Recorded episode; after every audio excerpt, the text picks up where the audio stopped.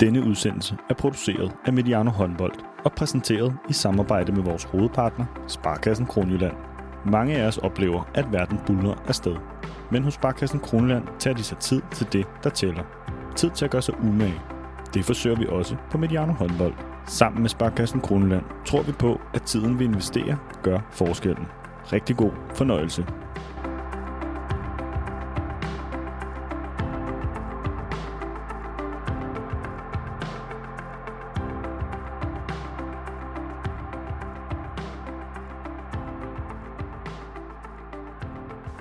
Velkommen til Mediano Håndbold. Lad mig starte med at sige, at jeg er spændt på dagens samtale. Vi skal nemlig tale med en af dansk håndbolds allerstørste personligheder, tror jeg godt at sige, og jeg vil også gå så langt som til at sige, en af de spillere, der har været med til at ændre dansk herrehåndbold for altid. Kasper Witt, velkommen til Mediano Håndbold. Tak for det. Tak fordi jeg måtte komme. I øh, juni måned, der øh, stoppede du som sportsdirektør hos Astralis efter 6 år og hele 37 titler, kunne jeg læse mig til i den internationale top inden for e-sport. Det skal vi blandt andet tale om i dag, men jeg vil egentlig lige starte med at spørge dig, hvordan har sommeren været? den har været fantastisk. Øh, min kone sagde, at det var den bedste sommer, vi har haft i 10 år, fordi øh, telefonen den var helt stille, og den lå bare over i hjørnet. En normal sommer, uh, som Astralis sportsdirektør, der er ikke ferie, fordi vi endte med at have så mange hold i forskellige spil, og hver, hver spil uh, har sin egen, sit eget årsjul. Så der er altid nogle hold i gang, når jeg havde ferie. Uh, og der var altid krise, eller så der, der eksisterede simpelthen ikke øh, dage, hvor øh, der ikke var arbejde. Så, så pludselig at have en sommer uden, det har været utroligt fantastisk. Og er du også klar til at så tale om lidt øh, håndbold nu? Så ja, ja, ja, ja, ja, ja, helt klart. Øh, måske kommer vi også lidt omkring noget, noget, noget, noget e-sport. Øh, men Kasper, dit arbejde hos Astralis, det har jo handlet om at skabe store præstationer. Mm. Øh, og jeg tror, der var mange, der så med interesse på, da du, da du startede der. Så jeg kunne egentlig godt tænke mig at starte med at tale lidt om det her begreb med at præstere, eller high performance, ledelse af high performance. Hvad er det egentlig for noget, og ja, hvad er det, du også har lavet hos Astralis, kunne jeg måske også spørge? Øh, hvis vi skal tage det sidste først, øh, så kom jeg egentlig ind for at skabe struktur og metode på de hold, der eksisterede, da jeg startede. Øh, og jeg siger det på den måde, fordi firmaet var i konstant forandring, så på et vist tidspunkt efter halvt års tid eller sådan noget, der tænker jeg bare, øh, nu, nu behøver jeg ikke at tænke over, hvad skal der ske med det ene hold. Hver morgen jeg kommer over på arbejdet, så ser jeg, hvilke nogle hold jeg er chef for i dag. Altså har vi solgt nogle hold, har vi købt nogle hold, skal vi ind i noget andet? Jeg må bare forholde mig mere eller mindre dag til dag. Men øh, det firma, jeg kom ind i, er meget anderledes end det, jeg forlod i juni. Så øh, der, det var en opstartsvirksomhed, hvor øh, der var en idé om e-sport kan noget, og der var en founder, der havde købt fire hold og han ville også lave en turnering. Og de, to, de hold skulle så ind i den turnering, og turneringen skulle blive øh, verdens bedste turnering. Og det er den, vi kender nogle af os fra Royal Arena en gang om året. Øh, og så begyndte han så at håndplukke nogle medarbejdere. Det var blandt andet en tidligere kommersiel direktør fra AG København, og det var den måde, jeg kom ind. Øh, Jordi hedder han. Og han sagde, at jeg skal forsøge at lave noget forretning på de her hold. Ja, vi skal have skabt en kultur, der gør, at partnere og sponsorer de er interesseret i at være med her. Så øh, lige nu, så ligner de her hold bare en 10. klasse på vej til Iskel på, øh, på skiferie.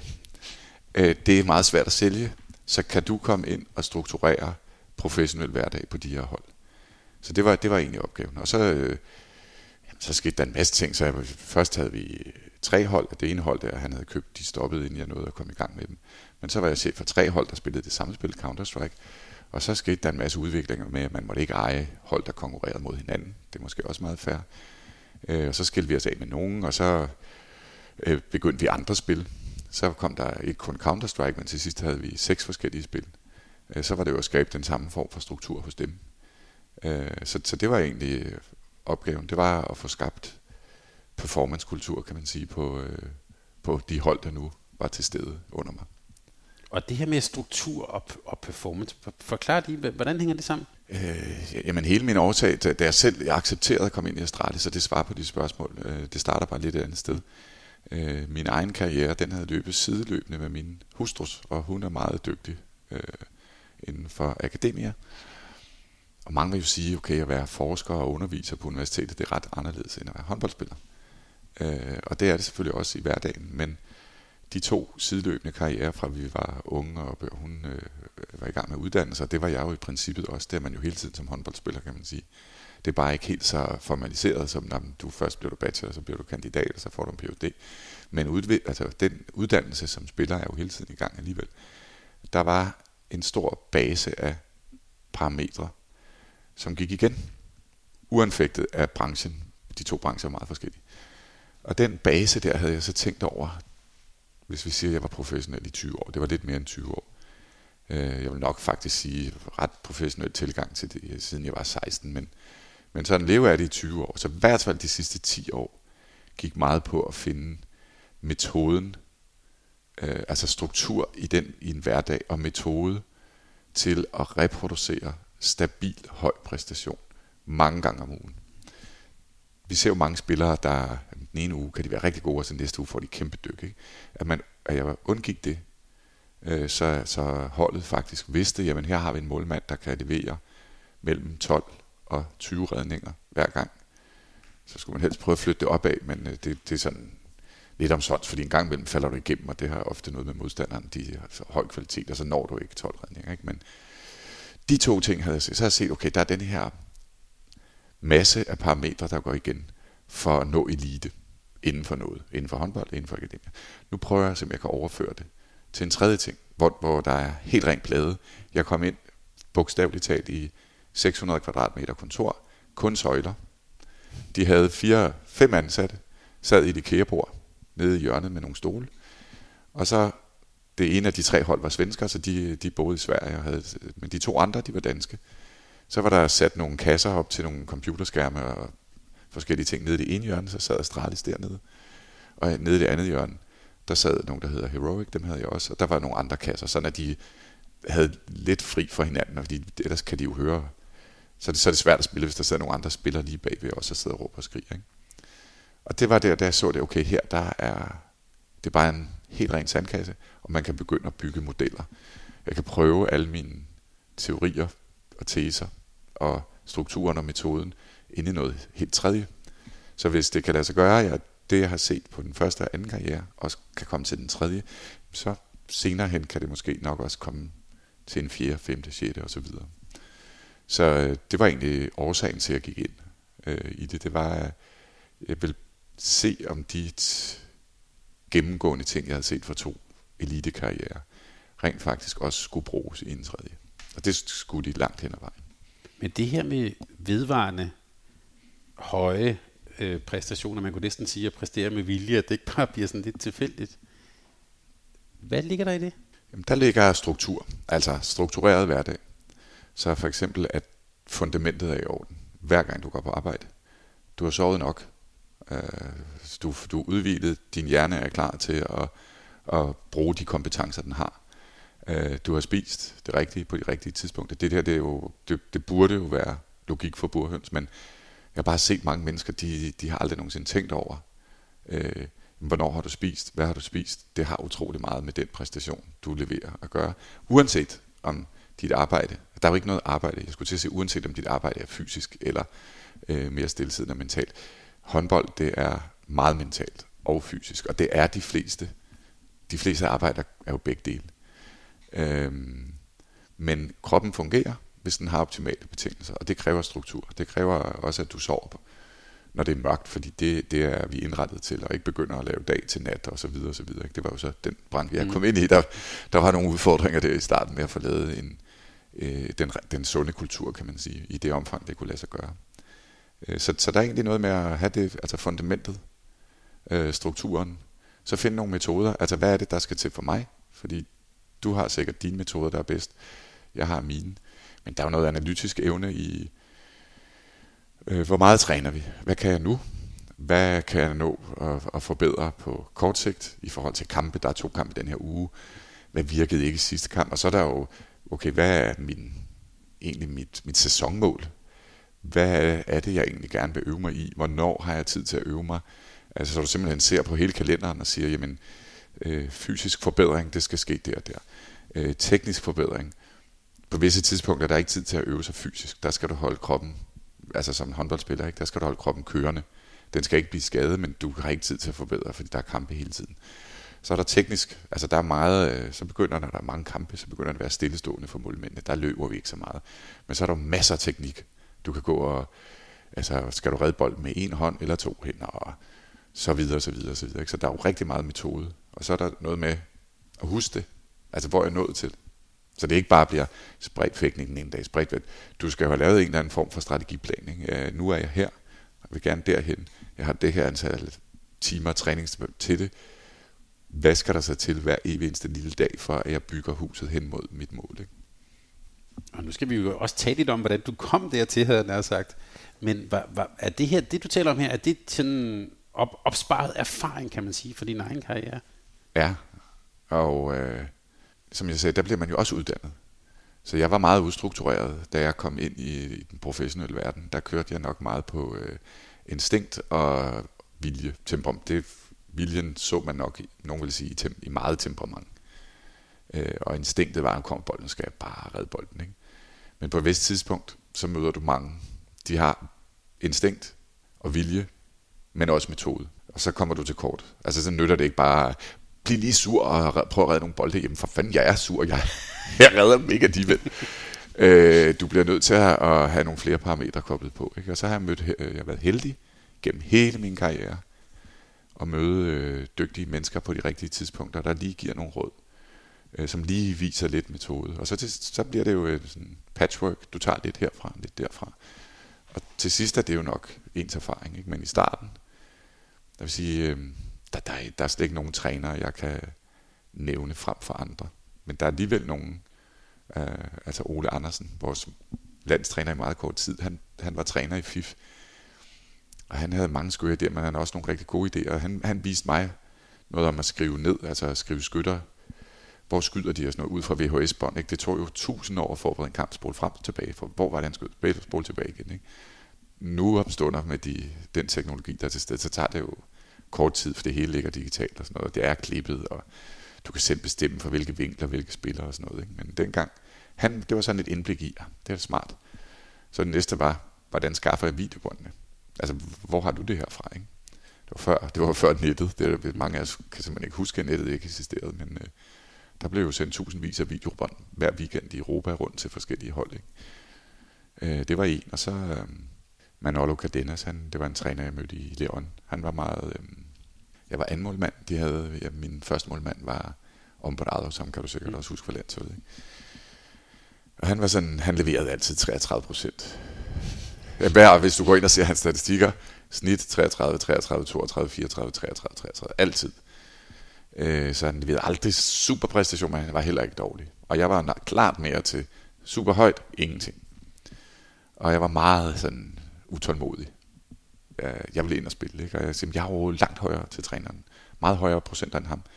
Ja, der er også forskel på, om du spiller mod Pamplona, Barcelona, eller om du spiller mod Kangas og så videre. Jamen, jeg, hvis ikke du sætter mig, hvad skal jeg gøre? Bare sig, hvad jeg skal gøre. Hvor meget skal jeg træne, hvornår skal jeg dukke op? Det er midt om natten, jeg kommer, når du vil. Og til sidst blev han så syg. Jeg, har, det var på vej hjem fra en kamp. Jeg, jeg har ikke tid til at tale med dig nu. Jeg, jeg spiser kiks. Jeg var simpelthen så pågående om, jeg vil bare spille. Jeg vil simpelthen foran ham der. Og så øh, tror jeg alligevel, han har tænkt, okay, det var da sindssygt vilje. Altså, han ville bare. Så solgte vi. Så solgte han nogle brothers til næste sæson. Så, så kom han og sagde til mig, du bad selv om chancen og nu får du den. Men så har du sat dig ned med bare og sætte dig ned med mig. Det der med bare at gå på instinkt. Og en dag, der hopper du op med begge ben. Næste dag står du stille. Fjerde dag prøver du med en hånd, og den næste dag prøver du med venstre. Vi bliver simpelthen nødt til og lave en struktureret tilgang til, hvordan vil du tage bolden. Og så fik jeg fire timer video. En time med Svensson, en time med Petit, en time med Barufet, og en time med en, der hed Bulligan, der spillede i Pamplona dernede. Den endte med at være min målmandstræner også. Han siger, nu ser du de her fire timer. Der er skud, det var sådan struktureret. Øh, Svensson var den første. Fløjskud, bagskud, stregskud, kontra og straffe. Så de kom sådan i, i grupper.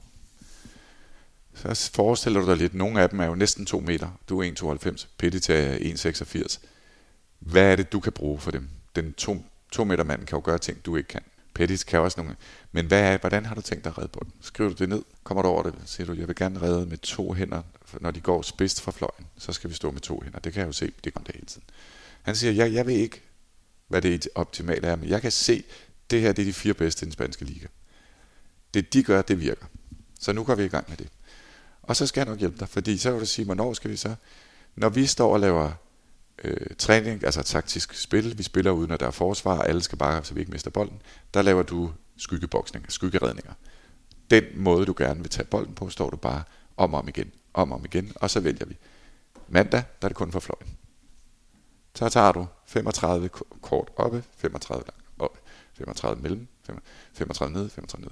Når vi så begynder skudopvarmning, så kommer alle sammen ud på fløjen, og så bestemmer jeg alle kort op, bum, bum, bum, bum, bum, alle langt op, bum, bum. Bagspil, alle skød ud for fløjen. Ikke? Og så siger han tirsdag, bagspiller.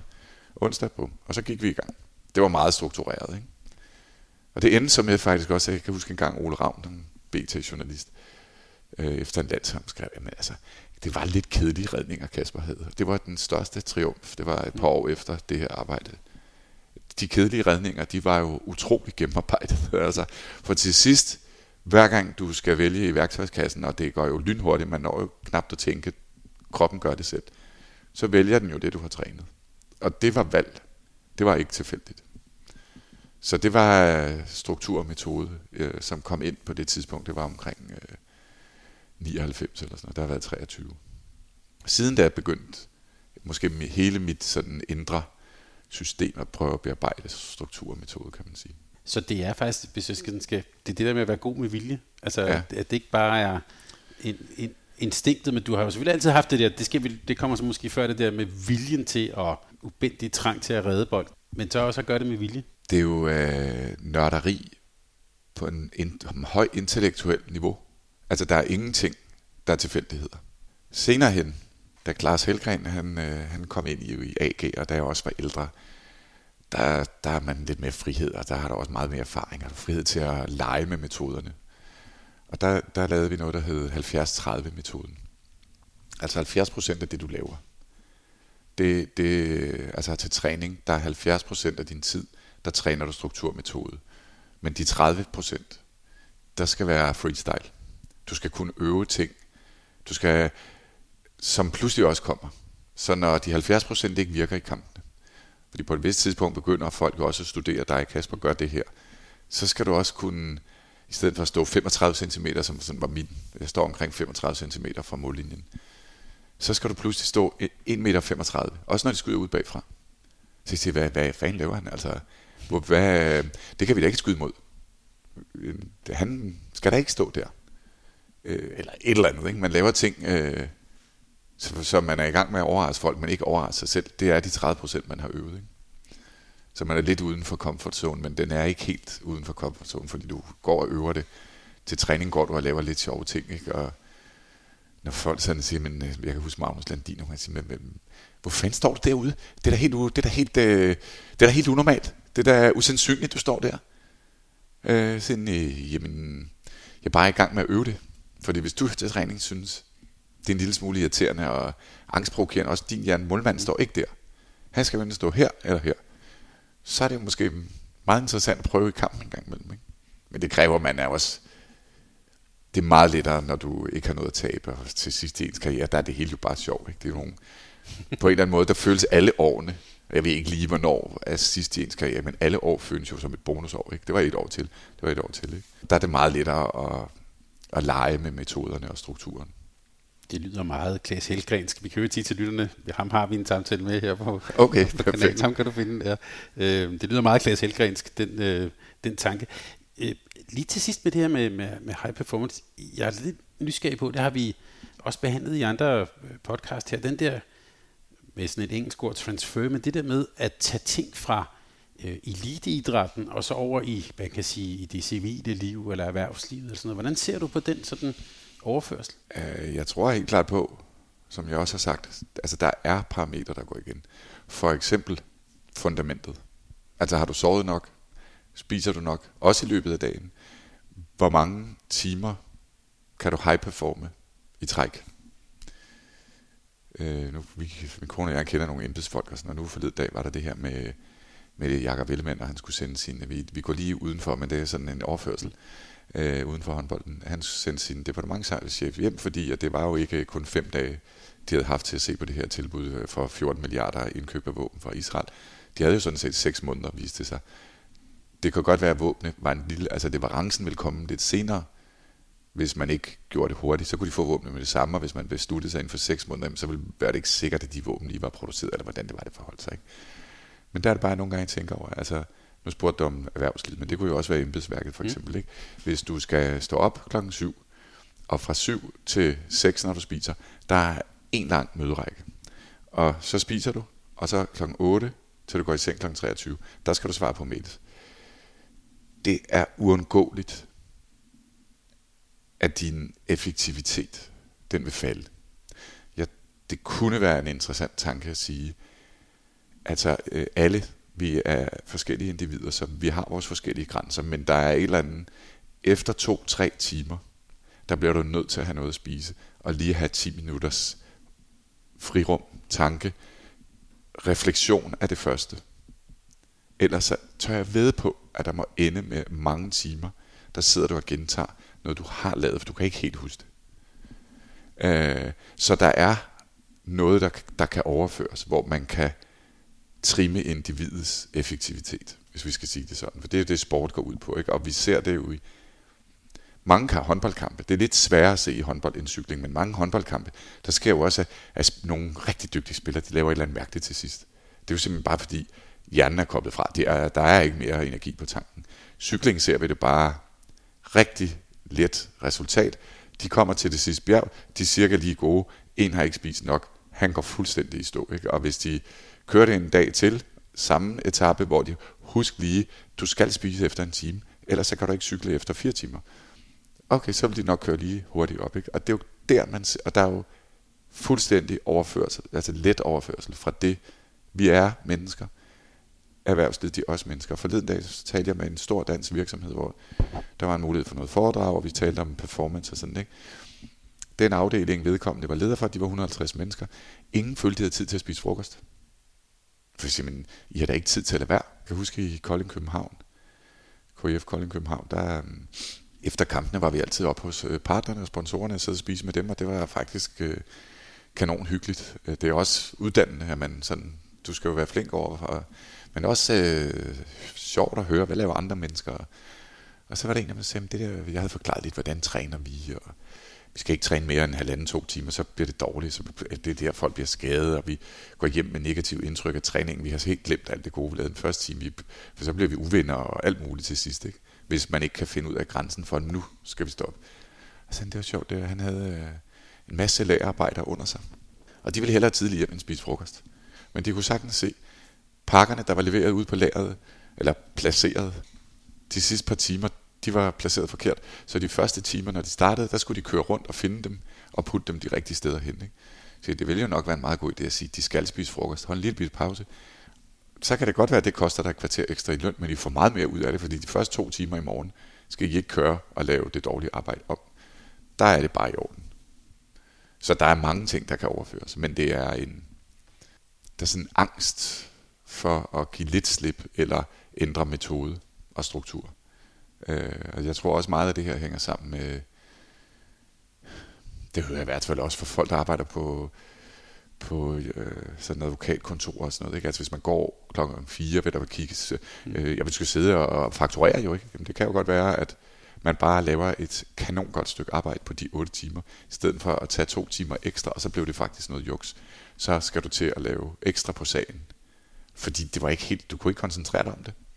Mm, så kan man så godt, så vil det måske være en arbejdsgiver, der siger, at der skal faktureres, vi tjener jo penge, også for de dårlige timer, men det er sådan en anden snak. Ikke? Ja, så kommer det store spørgsmål, så nu, det var jo et godt billede med den der tomme øh, kontor, men, altså der kan man sige, der, der, der, skal du bygge kultur fra bunden. Ja. Men mange nu er der en masse vægge, ikke? Så nu ja, er det bygget. Men altså, ja. hvis du tænker, ja, øh, et, et forsvarsministerium eller øh, et advokatkontor eller sådan noget, der er kulturen jo nærmest inde i væggene. Altså der skal ja, ja. ændre på kulturen. Ah, der er jo også meget med, med ledelsestilen, ikke? fordi øh, der har jo været nogen i hele den proces, hvis vi tager det forsvarsministerium. Jeg, jeg kender overhovedet ikke noget til det, vil jeg sige. Men der må have været nogen, der har set, at det, det er altså det 1. juni, eller hvornår det var. Det, det der er ikke fem dage. Men måske ikke har tur sige det videre i systemet. Der er jo også noget med lederens skabelse af præstations, teampræstationskultur. Ikke en amerikansk teamkultur, hvor hver mand klarer sig selv ind i teamet, fordi de kan blive opsagt med øh, en dags varsel og no reason og alt sådan noget. Ikke? Men egentlig, at man tør råbe vagt i gevær. Jeg har set en fejl. Øh, det er sådan set nok min chef, der har lavet den. Men so what? Det er forkert. Vi vil sende Ellemann i Folketinget med en faktuel fejl. Vi skal ikke købe det på det her. Der er masser af tid, ikke? Altså, det er, det er en lidt anden snak om... Mm. Det, det er Bayern, det er nok mere ledelse. Fordi der findes jo også sportshold, hvor, hvor ingen tør sige noget til chefen. Ikke? Så selv hvis han siger, i dag skal vi dække 5-1, og så sidder alle og tænker, hvordan i alverden skulle det lade sig gøre? Vi aner ikke, hvordan vi gør. Og vi spiller mod et mega godt hold. Øh, deres fløje scorer hele tiden, og de vil bare... Og målmanden står og tænker, men jeg, jeg, jeg kan kun 6-0. Og så siger man det ikke. Og så går man jo i marken med, eller i, i kampen med et virkelig dårligt resultat selvfølgelig. Ikke? Det havde nok været bedre at sige, at vi er voldsomt utrygge ved det her. Så må du lige forklare os, hvordan vi skal gøre. Men det er jo ofte, man ikke... Min, min tese er, sådan 98 procent af alle, de tør ikke sige noget til chefen. Selvom de er uenige. Det er jo egentlig unfair. Kan man Hvordan har det været at være, at være chef, leder, træner for Kasper Witt? Altså min leder? Ja. Jeg tænker også... Øh, øh, Nok udfordrende til tider. Mm. Altså, nogen vil også kende nogle af de trænere, du har haft. Altså, nogle af, altså, jeg vil sige, til sidst, øh, lad os sige Ulrik Vilbæk, han havde øh, sådan meget øh, øh, mavefølelse udskiftningsstil i starten, og det var rigtig dårligt med mig. Øh, kan simpelthen ikke bruge, altså man står jo uværligt, om du så er Kasper Witt og har spillet 200 landskamp, står man hele tiden og kigger ud, og at du kan fornemme, bevægelse ude ved den anden målmand, og betyder det så næstbold? Der, der er vi, ja, der var, jeg havde vel meget hellere ud at sige, det her, det kører ikke. Jeg, der er et eller andet, jeg føler ikke for det. Jeg vil virkelig gerne ud. Og øh, så lad os håbe, den anden står bedre end mig. Øh, men under, jeg skal lige ud og se, hvad der foregår. Hvorfor er det det her, det ikke virker? Ikke? Øh, eller vi skriver ned, faktuelt, redning, mål, mål, mål, redning, eller andet. Og omkring det her, der skifter vi altså ud, hvis det her er resultatet inden for, altså når der er tilstrækkeligt materiale til egentlig at vurdere. Er det bare fire kontraangreb ud? Ah, det er måske unfair, ikke? men hvis der var tre bolde, de skulle tages, ellers vinder vi ikke, så skifter vi ud. Ikke? Øh, så der, og der til sidst måtte jeg simpelthen sige til Ulrik, prøv Ulrik, det her det går ikke. Jeg bliver jo udtaget for at præstere det samme som jeg præsterer andre steder, hvor jeg har den individuelle præstationsramme, der passer mig. Men den har jeg ikke herover. Og jeg er godt klar over, at men, men der skal træffes et eller andet valg. Hvis du vil have det ud af Kasper Witt, han leverer i klubkampen, så bliver det nødt til den præstationsramme, jeg bliver sat ind i, i den her nye kontekst, der er landsholdet. Den bliver nødt til at minde lidt om det. Den, den kan ikke være helt anderledes. Det, det kan jeg simpelthen ikke. Det kan jeg ikke finde ud af. Det er jo ikke altid, det lige bliver sagt sådan under kampen, ikke? men når der så lige drikker en kaffe stille og roligt bagefter, så er det på den måde. Ikke? Og, siger, og det virkede? Ja, ja, fordi Ulla, altså, trænerne er jo også, alle ledere er jo interesserede i at få det bedste ud af deres medarbejdere.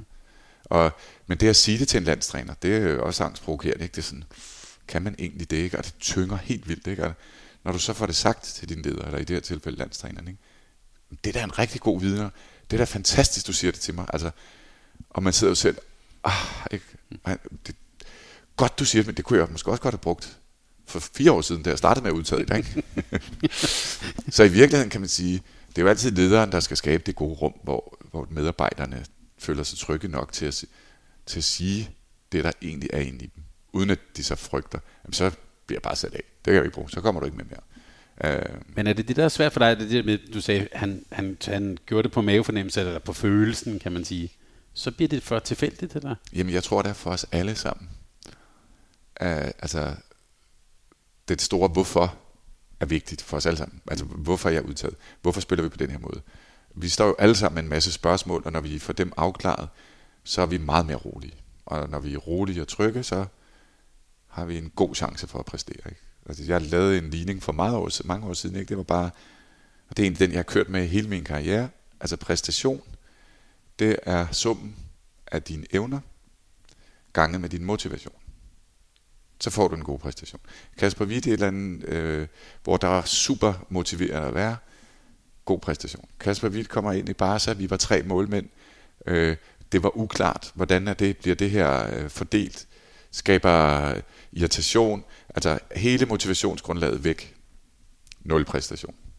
Og det er ligegyldigt, om du sidder med Messi, Messi i Barcelona, hvor han har været der, det hele bare kørte, der, super god præstation. Messi, der skal til Paris, hu hej, alt for sent, forstår måske ikke, at det er et kæmpe store økonomiske spil i Barcelona, og pludselig er han der halvdårlig.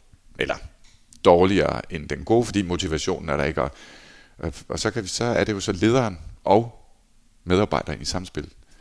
Der er et skal sige, hvad er det for nogle evner? Man må antage, at vi har de evner, der skal bruges. Og dem skal man jo selv gå via sin strategi og sin metode hver dag og prøve at gøre bedre. Men det der individuelle motivationsrum, de motivationsfaktorer, der gør, at det er sjovt for dig at gå på arbejde, og du forstår, hvorfor, og hvorfor bliver jeg sat til de her opgaver, så får vi 100, scorer vi 100, hvis det er det højeste derovre. Ikke? Men hvis man ikke forstår, hvorfor bliver jeg sat til den her opgave, eller hvorfor bliver jeg taget ud nu, eller hvorfor skal vi dække 5-1, hvis det er eller andet, eller alle mulige andre ting, som man nu muligvis ikke forstår, at, mm, så, så rører vi jo nedad. Så får vi en dårlig præstation. Ikke? Og det er jo, det er jo samspil. Det, er også, det kræver faktisk også en forståelse af individet inde i et team. Forstår? Jeg, jeg får ikke 100% af mine ønsker opfyldt. Det er umuligt. Fordi hvis jeg får 100, så kan det være en anden får 0 inde på holdet. Så det lederens opgave er, det er at få skabt en platform, hvor alle får så høj, så mange af deres ønsker opfyldt på samme tid. Og jo bedre vi kender hinanden, og jo bedre kommunikation der er mellem gelederne, jo højere får vi den her platform. Man, jeg forestiller mig, når vi bygger altaner, når du ser det der, så ser du den der kæmpe platform, der kører op. Ikke? Og så får du jo alle tættere og tættere på 100 procent. Ikke? Jeg har faktisk hørt Ulrik Wilbæk nævne dig som et eksempel på det der med, de, han begyndte jo også at arbejde med det her med sådan noget forskellige personprofiler og sådan ja. noget. Altså det er jo måske det samme, du siger med, at er han at kende, simpelthen. Ja.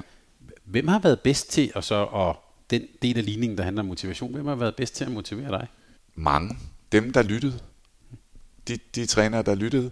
Og nogle gange, så får du jo ikke dit ønske opfyldt, men de lytter og forklarer. Øh, jeg tror ikke på 6-0 i dag. Det kan godt være, at du er et eller andet. Men 6-0, så får vi ikke de kontraangreb, vi har brug for. Så når vi kun 23. Jeg har nu truffet et valg. Vi skal dække 5-1. Vi har en mand liggende fremme. De vil prøve nogle indspil. Dem får vi. Du redder færre bold. Det er ikke noget problem. Vi kommer til at vinde, men vi vinder 35-33. Går vi med din metode, så tror jeg helt klart på, så når vi ikke over 24 mål. Så taber vi 26-24. Okay, fair nok. Øh, kom et eller andet. Men hør det, og jeg forstår faktisk, hvorfor gør vi det her nu? Ikke? Øh, så jeg vil sige, alle ledere, der lytter, de er motiverende. Men den, hvis vi lige skal lave kobling igen til skal vi sige, det civile liv, den samtale, som du nævnte selv, du havde med, med Vildbæk efter fire år. nej, jeg kan ikke ja, huske, hvor mange nej, nej, det var. Men, men ja. nu sætter vi det lidt på spidsen. Øh, og du nævnte også, ligesom, at der faldt sådan et, et å for dine skuldre. Det er jo, øh, at det er jo den, jeg ved ikke, den svære samtale, det er i hvert fald den vanskelige, den der feedback der, hvor vi faktisk tør at sige tingene, som det er, og han tør også at sige tingene tilbage til dig, som det er. Ja, men vi havde nogle fede øh, altså episoder, jeg kan huske... Øh, der var et straffekast engang mod Ungarn. Jeg tror, det var EM i 2006. Det var ham der, Gabriel Sasa, øh, bare i Viborg og så Vestbrem og så videre. Og øh, jeg kunne bare, det var sådan, lige når der bliver dømt straf, ikke, så går man, så skulle jeg ned og tørre mig i ansigtet, og lige når jeg vender mig, hvem er det så? Der har man allerede set, hvem skal skyde, ikke? og det, der, så, så har jeg virkelig styr på. Ikke? Og jeg kan også se, ah, han, han, hvor jeg tænkte, den her, den har jeg vundet det her, når vi står og kigger på hinanden. Og så pludselig hører jeg Ulrik, at vi skifter ud. Ej, jeg tænker, jeg kan simpelthen ikke, jeg mister helt det, jeg, jeg vil tabe den her, vi er gået i gang. Mig og ham, vi er i gang nu. Den kan, den kan Ulrik simpelthen ikke kalde mig ud fra. Altså det, han kan ikke se det. Det er bare ærgerligt. Det har jeg ikke hørt.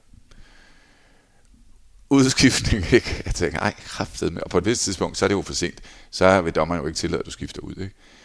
Man kan sige, Torten, det er jo egentlig ikke noget, vi opfordrer til, men der tror jeg, den ultimative konsekvens, at jeg kan se, at jeg kan løse den her opgave er jeg 100% overbevist. Nu er den gode historie selvfølgelig også, at jeg reddede den. Mm. Den skulle vi, og så bagefter gik jeg ud til Nøller. Det var Christian Asmussen, der var mod. Sige, det må du virkelig undskylde. Den skulle jeg selvfølgelig have taget ud, men jeg kunne se, jeg ville tage den. Der forstår han godt. Jamen selvfølgelig, helt i orden. Fair nok. Og den skulle jeg også lige drikke en kaffe med Ulrik om. Ikke? Uh, der var også en anden gang, det var sådan en misforståelse. Det var faktisk EM i 2008. Den havde jeg ikke på noterne her. det var mod, øh, jeg mener, det var Montenegro. Og så tog vi time-out øh, til allersidst. Og jeg var meget, meget træt i den kamp til sidst. Jeg ved ikke, hvorfor. Men øh, sådan virkelig udmattet. Og så stod jeg med Henrik, Peter Henriksen, og ude i den ene side. Jeg, jeg var, vi var slet ikke over ved, øh, inde i timeouten. Det, det var jo det sidste minut. Dengang tror jeg nærmest kun, det var til det sidste minut, man måtte tage målmanden ud. Så hele ideen var jo at tage målmanden ud, og så skulle vi øve 7 mod 6 i det sidste minut der. Øh, men jeg, havde, altså, jeg var bare sådan, det var en god kamp for mig, vi er gået videre. Altså, jeg var, jeg var slet ikke inde i den verden, og jeg havde jo så overhovedet heller ikke hørt det. Så, øh, så det, vi så gik ind, ikke, der, der var jeg så ind i målet selvfølgelig. Og det regnede Ulrik jo overhovedet ikke med. Vel? Og så lignede det jo i udgangspunktet, at, øh, at, at jeg ikke gad at adlyde ordren. Men jeg havde slet ikke overvejet, at den ordre skulle forekomme. Jeg synes også, at den var åndssvag, fordi øh, ja, jeg var træt. Altså, apropos det gode fundament, nu vender vi helt tilbage til mm. starten af samtalen. Mit fundament var, der var ikke noget fundament der. Jeg var fuldstændig færdig. Øhm, tænkte også, at det der også øh, førte vi med syv eller sådan noget. Skulle der mangel på respekt over for dem, at vi skal gå og... Det var jo at øve os i noget smart, ikke? så det var jo sådan set en meget god idé. det kunne bare ikke øh, omsættes til noget fornuftigt. Og så endte det jo med, at vi stod og råbte her. Så, så stod ud og hoppede og skreg, råbte og skreg ud i siden, og hvad det var for en opførsel, ikke? eller hvad, hvad det var for et show. Jeg tror, han sagde show, ja. Hvad det for et show? Og, sådan, og jeg tænkte, show, altså, oh, hvem fanden laver et show her? Det, altså, okay, jeg står stille og roligt, jeg er hammer træt. Så står der en mand og hopper og danser derude og råber og skriger mig. Det hele er afgjort. Øh, vi skal bare få 30 sekunder til at gå. Ingen, vi, de vil ikke have bolden. Vi spiller den bare rundt, så går vi ud i omklædningsrummet og får noget at drikke. Det har jeg virkelig brug for. Så hvem, hvad show? Hvad fanden laver en show her? Eller hvad? Og ude i omklædningsrummet det vil du kun være, kan jeg hele sige. Men det er sådan nogle ture, hvor vi, vi tog den. Det var meget voldsomt ude i omklædningsrummet. Og det fik vi lige talt om bagefter. Altså gik hjem, og så... Jeg havde, jeg havde overhovedet hørt det der. Så må du næste gang lige sikre, at du ved, du skal ud nu. Det er jeg ikke klar over, men så går jeg lige ud. men, men, men det styrker forholdet, at man en gang imellem får sådan nogle ture. Fordi der er også noget med personlighed og øh, plus, altså antagelser. Mm. Vi, nu fik vi jo afprøvet vores antagelser. Han antog jo, at jeg vil ikke, jeg var ligeglad med, hvad han sagde. Mm. Og jeg antog, eller jeg ved ikke helt, hvad jeg antog, da han stod og råbte og skreg af mig. Ikke?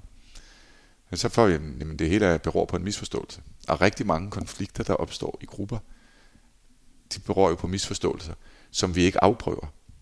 Og så bliver en, en misforståelse, bygger kæmpe store elefanter op i rummene. Og når man så siger, men du sagde sgu da, det har jeg aldrig sagt. Eller, du nægtede at gå ud.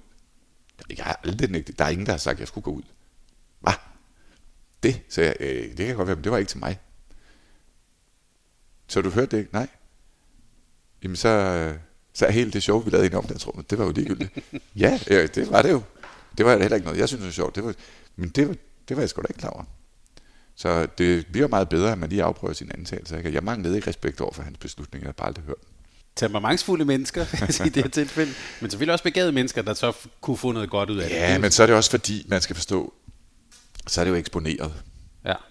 Og så kom, øh, der, der havde vi, øh, uger, når vi tabte med en til Norge, og så kom Ruslandskampen, den vandt, vandt vi, og så den sidste, vi skulle vinde den for at gå videre med, med de point, der gjorde turneringen sjov videre frem og sådan noget. Ikke? Og så er der jo, der er man jo nervøs og noget på spil, og så, når man så står og råber på den der måde, det kan alle høre, og så skal vi hele tiden ud og blive forholdt de der, hvad skete der der? Ikke? Og på det tidspunkt, der var vi jo ikke klar over, at det var en misforståelse, eller hvad man skal sige. Vel? Så der, det er bare, at det hele er eksponeret, og så bliver det også kørt meget mere op, kan man sige. Øh. At, at, at den type øh, hvad kan man sige, konflikt, eller det der med, at man lige støder til hinanden, er, er det godt? Altså, skal man have det en gang imellem? Ja, det tror jeg. Det, det vil nok være bedre uden, kan man sige. Men det, man lærer noget om hinanden, når det så sker, hvis du får lavet en ordentlig feedback på, hvad, hvad var det? Hvis du bare lader det ligge, og så siger så spiller vi igen i morgen. Øh, så vil der jo være en kæmpe elefant i et rum. Ikke? Alle vil sidde til taktikmøde. Og nu kan vi sige, der, der er blevet talt ud om det her, og det var, det var en misforståelse. Men apropos, jeg tænker struktur og motivation. Øh, altså har, du, har man brug for den der gnist der? Altså jeg tænker, hvis vi går rundt på et hold en hel sæson, og vi er simpelthen bare så gode venner, og alle er søde. Man har brug for gnist. Hvis man bare tænker, for at komme ud der, hvor du får resultater i eliten, der presser man hinanden helt ud til kanten. Det er utrolig mentalt hårdt at leve derude på kanten. Og en gang imellem, så presser man hinanden videre. Fordi eliten, du giver alt for at vinde. Simpelthen alt. Og du har kun et vist stykke tid til at opnå det. I håndbold 60 minutter. Og derude, der kan du simpelthen ikke gå og være flink, fordi så får du ikke de sidste 5% med hos alle. Så får du, så får du aldrig set den individuelle kapacitet, altså de evner i min ligning. Vi får dem aldrig afprøvet rigtigt. Hvis man ikke tør sige, du kan tage ned med godt løbe hurtigere hjem end det der. Altså man tænker, ah, så kan han jo blive lidt sur på mig. Ej, men heller være med at sige det. Så får vi aldrig, hvis, hvis du rent faktisk også som træner kan sige, ham der han kan godt løbe hurtigere, eller hende der. Men så bliver du simpelthen nødt til at sige, nu har du sat ned med bare, jeg ved, du kan løbe hurtigt. Det der, det er ikke din spurt. Det der, det er ikke den måde, du løber frem af banen på. Det er den måde, du løber tilbage. Og når jeg har folk på det her hold, så skal de sat ned med at løbe hurtigere tilbage end fremad. Så hvis ikke du gør det, så er du ude. Det bliver man jo nødt til. Og så er det ikke, det er ikke behageligt. Nej, men man kan også sige, jeg tror det var Sara Slot, jeg læste noget om, sagde, men altså, man har jo selv valgt at være der. Altså eliten er ikke for mængden, for massen, så er det jo ikke elite. Og derude på hold, jamen der, vi er der jo for at opnå noget. Det definerer faktisk håndbold. Det har defineret hele mit liv. Og jeg har virkelig spildt mange timer, hvis ikke vi virkelig prøver at vinde. Og dem, der så ikke kan, være, kan lide det, de, de skal nok bare ikke være der, tror jeg. Helt ude i spidsen for at prøve at vinde EM, VM, guld og så videre. Savner du i din hverdag nu at være derude? Nej, for det er hårdt. Altså det er utrolig slidsomt at, at leve i, vi skal vinde, vi skal vinde, vi skal vinde, og du skal presse hinanden, og du bliver uvinder, og skuffelser, altså det, nej. Jeg tror, der er en vis mængde tid. For jeg tror, der er nok en del af vores lytter her, som når de tænker Kasper Witt, så vil de sige, så vil der komme sådan nogle ord op i hovedet på dem, der siger, han gav sig altid 100 procent. Ja, det gjorde jeg også. jeg, jeg har også engang faktisk skrevet, at det sjoveste, da du spillede, det var, når du spillede en kamp, så så jeg altid for at komme i rigtig god tid, for jeg skulle se dig varme op. Altså det var næsten lige så godt til ja, men jeg kan også sige, at apropos struktur, ikke? altså opvarmningen tog 32 minutter. Ja. Og jeg var altid det samme sted på banen. Så hvis der var nogen andre, der fik for vane, at de ville løbe, altså når jeg stod med målet, jeg var ude i højre side af banen, når jeg kiggede ned i den anden ende. Og derude løb jeg. Så hvis en eller anden synes, at de skal også sige, det, det kan du ikke. Altså, det er min plads. Og det, det er helt 32 minutter. Og så, hvis jeg skal løbe først, er der normalt løb fire gange frem og tilbage. Så er der høje knæløftninger. Altså, hele programmet. I, det var faktisk, det startede i Leon med ham, den strukturerede mm. Cadenas der. Ikke? Der startede også opvarmningen. Udstrækning skulle foregå, altså når jeg kiggede på målet, højre stolpe. Først lægen, og så noget med nogle andre. Og hvis der stod en der, så måtte de altså finde et andet sted, fordi de siger, der er, du plejer ikke at være her. Altså her er jeg. Så må du gå over til en anden stolpe, eller finde en stolpe i halen. Altså det, det, jeg er her nu. så det var også, det var meget, der var struktur på det. Ja, men der var også, altså, og det, det vil gerne tilbage til det der med vilje. Du nævnte selv også det der med, med temperamentet. Jeg har, har også engang læst øh, øh en, historie om, da din mor så dig spille for, øh, håndbold første gang. Blev hun altså forskrækket? eller, ja, det gjorde hun. øhm, så, så, så ja, altså det er jo noget, der kommer indefra. Eller, eller hvordan tænker du selv på det der med også at bruge sit temperament på en god måde? Ja, det gjorde jeg slet ikke i starten, vil jeg sige. Det var råbe og alt for meget, og, og altså blive så sur at glemme at redde bolden og sådan noget. Ikke? Det var faktisk øh, Mik Hanbo, som mm. du jo også kender over fra FIF øh, og fra Ringsted og fra andre steder. Det var ham, der første gang øh, sådan gjorde mig opmærksom på, og bare at syre fuldstændig ud, det, det er ikke brugbart.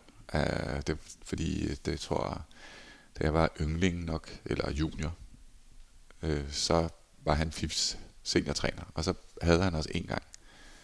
Og der startede han bare, sæt jer lige ned, eller stå lige op i en rundkreds, og vi skal, øh, dig der, du skal styre dit temperament du brænder ud, inden du er særlig gammel, hvis det her er, det, det giver ikke nogen mening. Du må slappe af med det. Og så videre, i dag skal vi ellers lave det her. Og tænkte, oh. og det var jo en autor, stor autoritet mm. for mig, at herreholdets træner, ikke? Der sådan, hmm. Og så, ja, Så han havde godt set dig. Ja. Øh, og også være for sur. Men øh, til sidst så lærer man jo at gradvist at kontrollere sig. Også lære, at spændingsniveauet, det bringer metoden og strukturen i spil. Overspænding, så har hjernen ikke længere kontakt til systemet, der skal gøre, at redningerne kommer. Så er det bare held. Så lukker jeg øjnene og flipper the coin, og så håber vi, at den lander på den, jeg har valgt. Og ellers så har jeg ingenting. Og, og den med, det, det var, altså, ja, det omkring 3-24 år, der var det slut med at flippe the coin for mig. Der var det, nu er det her altså en videnskab, der er sådan, jeg prøver at forfine, som så skal give resultatet. Men det der med at have den type temperament, og sådan i et i sådan en konsensusnation som Danmark, altså giver det problemer? Jamen det var jo kun som spiller. Altså ude for banen var jeg jo meget rolig og, mm. og velafbalanceret, vil jeg sige. Det var kun, når jeg spillede. Der, der, men der må der være nogen, der har sagt ham. Ja, der, men ham, det er der mest... Øh, ja, det er der så sikkert, og det er jo altid uh, modstandernes fans, mm. som synes, man er irriterende og sådan noget. Ikke? Men det er jo også bare, fordi de ikke kender en. Og jeg vil sige, jeg blev ikke heller sat... Jeg begyndte ikke at spille håndbold seriøst for at blive populær eller få venner. Altså, det var kun for, med det hold, jeg var på, at opnå de bedst mulige resultater. Fordi der, undervejs var der jo også sådan stik lidt til modstandere, og af de ting, man ikke lige ser i fjernsynet og sådan noget. Ikke? Så hvis man vidste, det var der, skal jeg så sige, nok også nogen, der prøvede på mig, mm. for at se, om jeg kunne komme ud af balance mentalt. Men, var det det, man skulle gøre, hvis, du, hvis jeg nu havde mødt dig som U16? Ja, ja, ja. ja, ja. Så lige, øh, der, var jeg, der var jeg lidt og vi ud af balance. Eller være træner for et andet hold. Det kunne Mick godt have fundet på, ikke? Lige, jo, jo. Sige, lige sige sådan noget, ah, men han er lidt sur i dag dernede, eller ja, ja, sådan ja, ja. Et eller andet, hvor jeg så ville tænke, jeg er så ikke sur i dag, eller et eller andet den stil. Og så var tanken jo allerede startet. Den forkerte vej til præstationen. Ikke? Det var bare vejen til en dårlig præstation. Men det er jo, nu hopper jeg lidt i det, men det er jo, det er jo, det er jo svært ikke at tænke på, på dig og så Niklas Lendin, som er nu som to helt sådan forskellige typer. Men jeg synes faktisk, øh, den Niklas, øh, der var begyndt sin landsholdskarriere de sidste to år af min, øh, 9-10. Han kunne jo gemme sig bag stolpen. Det kunne han ikke, fordi han nærmest var for høj. Øh, men men øh, hvor meget han fyldte i rummet. Ingenting. Der var han jo nærmest til at forsvinde. Og han er jo bare... Nu ser alle jo. Der kommer Niklas Landin ind i hallen. Han indtager hele hallen. Det er hans. Og har også blevet øh, bredere. Så, så jeg vil sige, den målmand, jeg endte med at blive de sidste 10-15 år, det er den, han er blevet. Det er den, der indtager rummet. Mm. Det er der, hvor jeg er leder for det her øh, hold, det show her, der skal i gang. Så nu kører vi efter min pip. Også den, der tør, det, det synes jeg måske, at han oven i købet gør mere, end jeg endte med at gøre. Og begynde at dømme, altså forklare dommerne, hvad de skal dømme. Mm. I hvert fald ikke have et problem med at sige, når der ikke er straffe og sådan nogle ting. Forklare dommerne, hvad de skal dømme. Det har man god tid til som målmand at stå og snakke med dem. Det er jo heller ikke altid det, de bliver opdaget. Altså, det er bare at indtage showet, inden du indtager scenen, og her kommer jeg, og nu får jeg lige det her til at lykkes de næste 60 minutter. Så jeg tror egentlig, vi er bare kommet fra hver vores pol, men endt i midten. Hvordan ville det være, hvis vi to skulle sidde og spille, øh, tage et spil Ludo nu? Eller sådan jeg, er lige, jeg er lige glad med at vinde. Okay. Sjovt nok talte jeg med Ulrik Vilbæk forleden dag.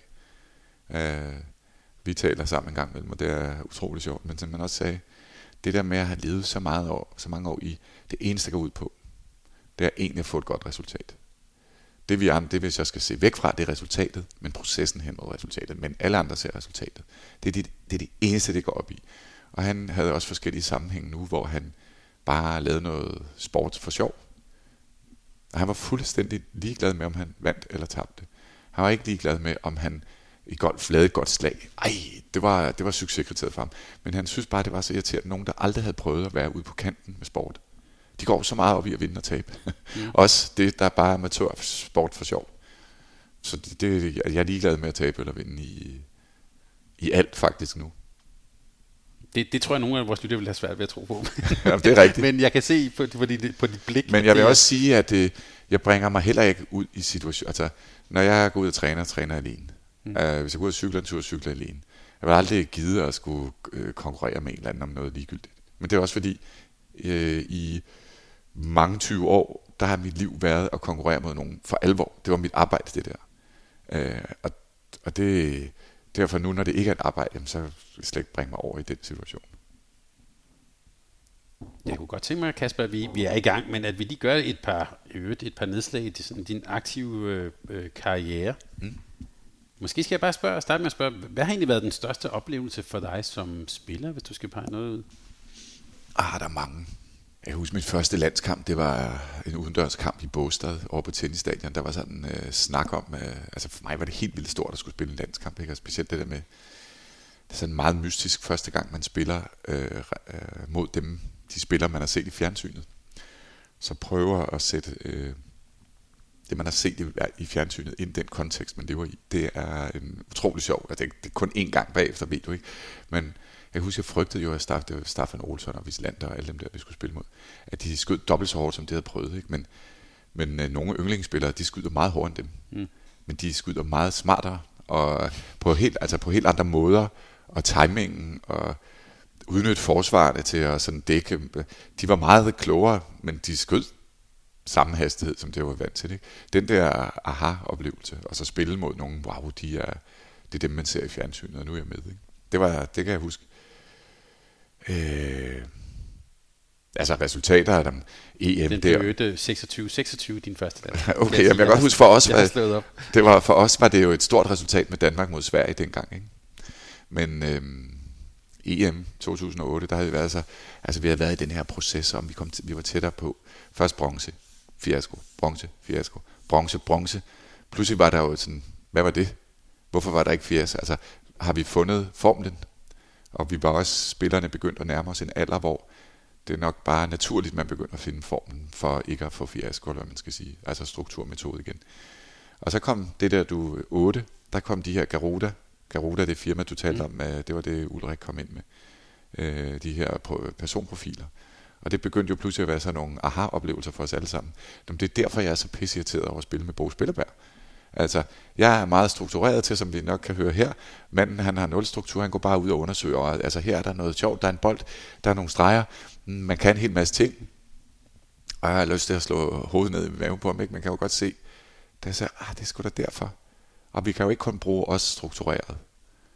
Fordi når modstanderen har læst os, så kan vi ikke finde løsningen på problemerne nede i vores struktur. Den er jo blevet luret, hvis vi skal sige det sådan.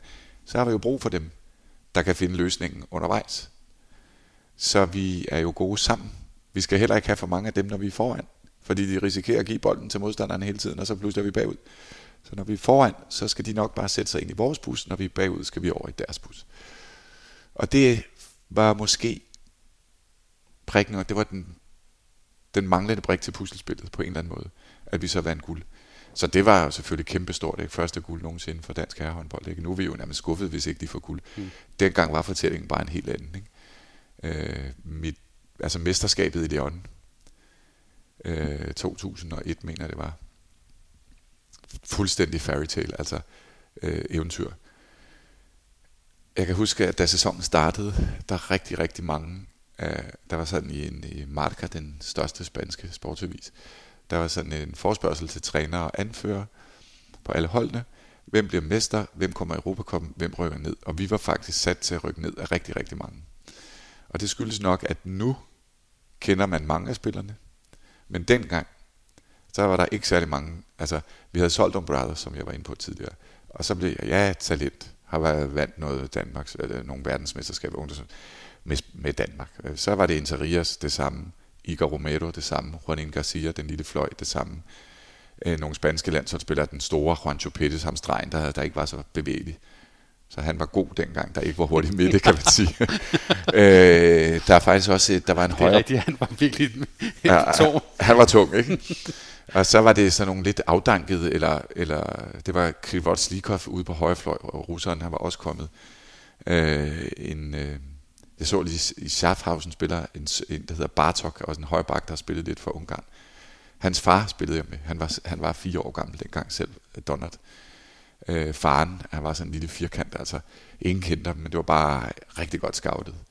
Vi havde et, et, et mærkeligt hold af erfarne, og så nogle øh, unge, og vi passede bare perfekt ind i Cadences. Altså, det var sådan, her kommer et, et kul vilde hunde, og vi tonsede bare derud af i starten af kampen. Ikke? Der skulle man bare... Senere hen, der blev det ældre. Jeg kan huske, da jeg kom til Portland, og vi skulle spille mod Lyon, sagde træneren, altså det er ligegyldigt. De kommer til at være foran i starten. 5-6 mål. Hvis vi bevarer hovedet koldt, og vi ikke kommer bag med 8-10 mål, så er det ligegyldigt. De bruger alle deres kræfter. Og øh, mellem 40'erne og 50'erne, der har vi indhentet dem. Og så bliver de frustreret, så fra 45 til 50, der kommer vi foran. Og så holder vi den bare derfra. I skal ikke være bekymret med at være i starten.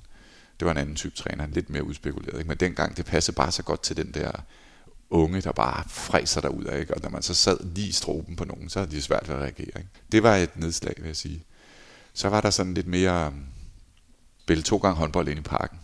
Det var så også fuldstændig skørt, at jeg fik, jeg fik to røde kort, men det var så en anden. Men to gange håndbold i parken, det var der jo ingen, der... Altså, jeg, mit første møde med Jesper Casey, så han, at han havde den der drøm, hvis vi kom ind og spillede i parken. Og jeg var sådan, ja, ja, altså start nu bare med at købe de spillere, du siger, du har gang i. Altså parken han må være blevet tosset, ikke? Altså får vi det hold, så er det, jeg vil hjem til, det jeg vil hjem for at skabe, det er et dansk hold, der har en chance for at vinde Champions League. I hvert fald at komme langt. Om vi så kan vinde, det må bare starte med at købe de spillere. Parken, det må komme. Ikke? Og så pludselig cykle. Jeg husker den der BSV-kampen, hvor vi, jeg cyklede til til håndbold. Og så mange mennesker, der var med AG. Altså, det var, jeg har været til fodbold, ikke? men det var, det var så fuldstændig surrealt, at de skal, de skal simpelthen til, de skal til håndbold alle det med, og vi skal, jeg skal spille derinde lige om lidt. Cykle ned igennem fældeparken, hvor det bare var hårdt af håndboldfans. Ikke? Og så den, der vidste vi godt, at der havde vi vundet udkampen, og vi var så meget bedre end BSV, så det var jo lidt en showkamp, selvom det var en DM-finale. Men den nummer to kamp derinde mod Barca, det var jo sådan, hvor jeg vil sige, øh, måske at nogle af Aalborgs resultater det år, de kom i Champions League-finalen, kan måle sig eller slå det. Men det der med, at vi var 24.000 i parken, og et rigtig, rigtig stærkt Barca-hold, altså det, det vil jeg sige, det var som kamp helt fantastisk præstation. Vi, jeg tror, vi vandt 30-24, eller vi vandt med 6 mål i hvert fald. 28-22 eller 29-23. Det var en helt vild kamp, den der. Og så vil jeg sige, det sidste nedslag, det var sådan set det der øh, Kolding København, KF Kolding København, første kamp. Fordi øh, Jens Bosen havde, da, da AG var gået konkurs, så ringede Jens Bosen en dag og siger, at han havde hørt om de her sponsornetværks, sponsornetværk, der var, der var ude for AG, og de var blevet fraktioneret, der var opstået forskellige, det var et meget stort netværk, der var bygget op i AG. Men der var nogle af dem, man måske kunne få fat i, øh, om vi så kunne øh, så siger, ja, jeg kommer ikke til at spille i KIF Kolding. Nej, nej, nej, siger Men siger, vi kunne godt tænke, at du har flyttet Kolding til København. Nej, så kan vi spille begge steder? Så blev vi enige, men det kan vi måske godt. Så jeg prøver, hvad vil, man havde hørt, der var de der netværks. Okay, jeg kan godt hjælpe dig. Så lavede vi jo en hel uge med værvemøder om morgenen. Det var altså den hårdeste periode i mit liv, fordi det hele gik på salgsarbejde. Vi skulle rejse 15 millioner på en uge for bestyrelse, bestyrelsen i KIF Kolding vil sige øh, ja til, at okay, vi går i gang med det her fuldstændig sindssygt projekt. Der stod jo fans ude for en Jenses hus og protesterede, da de fandt ud af, at han havde i gang med at, at lave det her transregionale, faktisk ret fede projekt, må jeg sige. Og, øh, altså, og så skulle jeg så samtidig træne. Og så fik jeg Lars, og, Bol, og eller, Lars Jørgensen og Jørgen Bolsen hjalp mig lidt, men jeg vil nok sige, uden at jeg skal pusse min egen glorie, at Jens og mig, vi var Altså jeg var co-founder, og jeg var primus motor. Der var så, vi havde jo ikke noget ansvar for økonomi, og havde ikke sådan indsigt i, hvad kom de egentlig med. Det var der overhovedet heller ikke tid til. Det skulle jo bare gå stærkt, ikke? Også inden de her netværk var helt opløst.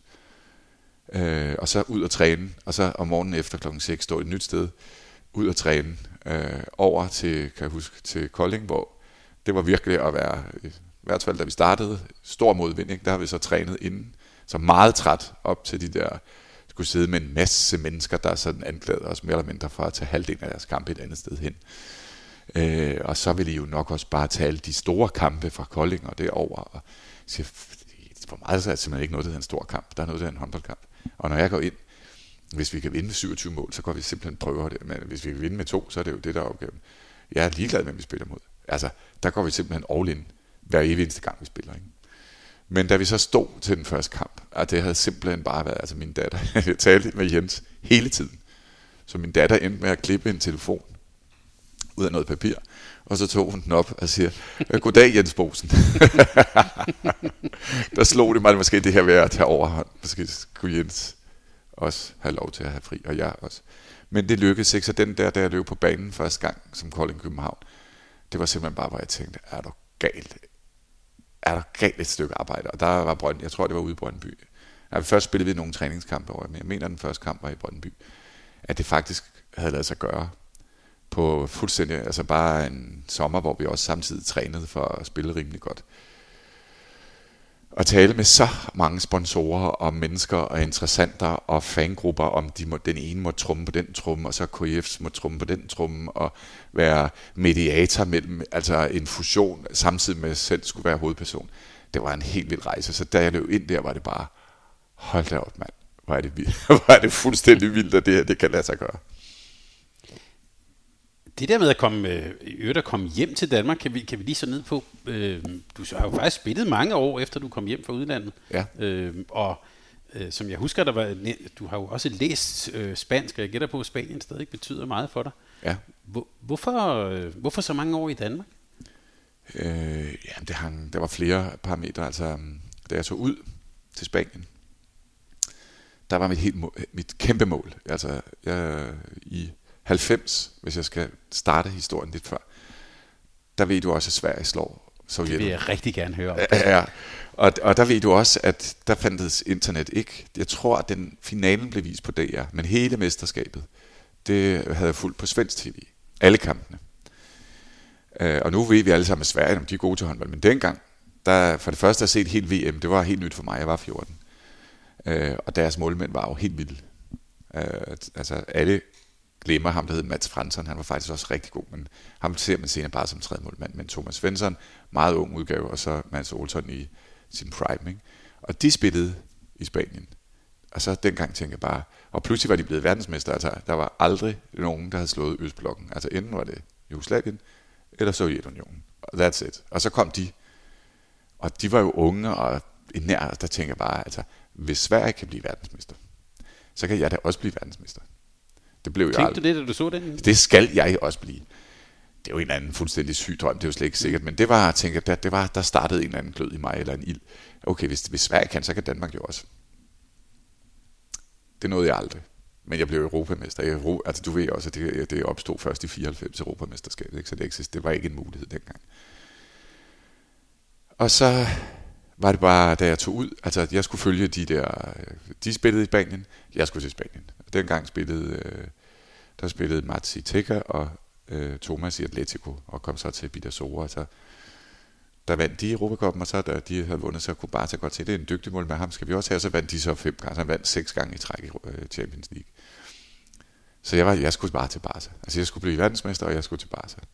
Det var det, hvis det lykkes, så er man toppen af, altså af isbjerget, så er, der, så er der ikke nogen over, eller det er der måske, men hvis der er ikke nogen over, der er kun nogen ved siden af.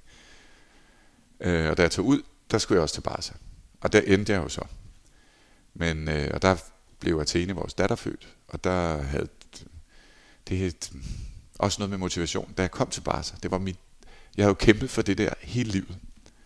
Og så kom jeg, og det er nogle latterlige små detaljer. Jeg vil nok gøre det lidt om, hvis jeg kunne. Var du fedt? Du kan også huske, hvilken farve hans bukser var. De var gule. Mm, mm. Jeg skal lige... og jeg skulle også have gule bukser på. Og da jeg kom, der var ikke engang nogen bukser. Jeg skulle låne hans bukser. Der stod bare du fedt på røven. Og jeg sagde bare, jamen, øh, gule bukser, det er til cirkus. Målmanden med de sorte trøjer, som der er her, sorte bukser. Jeg er ligeglad, om han spiller i gule bukser. Jeg, jeg stiller ikke op i gule bukser, jeg spiller i sorte bukser. Men det havde de ikke. Altså, det var sådan en altså, desillusion af det, jeg havde kæmpet for hele livet. Så kom jeg der ind så var det simpelthen så fladpandet. Altså, der var ikke de bukser, jeg skulle bruge.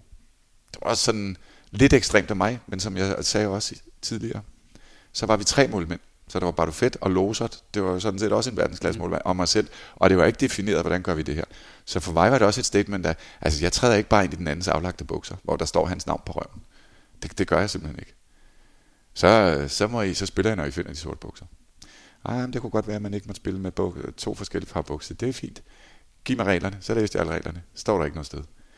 Men jeg skulle bare spørge dommeren inden. Så jeg siger, hvad, hvad er kampen, inden vi spiller? Så går jeg over og spørger dommeren. Det er okay, vi har to forskellige bukser på farver. Spiller ikke i gult. Øh, og det blev på en eller anden måde en nedtur, hvor jeg tænkte, fuck, er det sådan her, man bliver onboardet?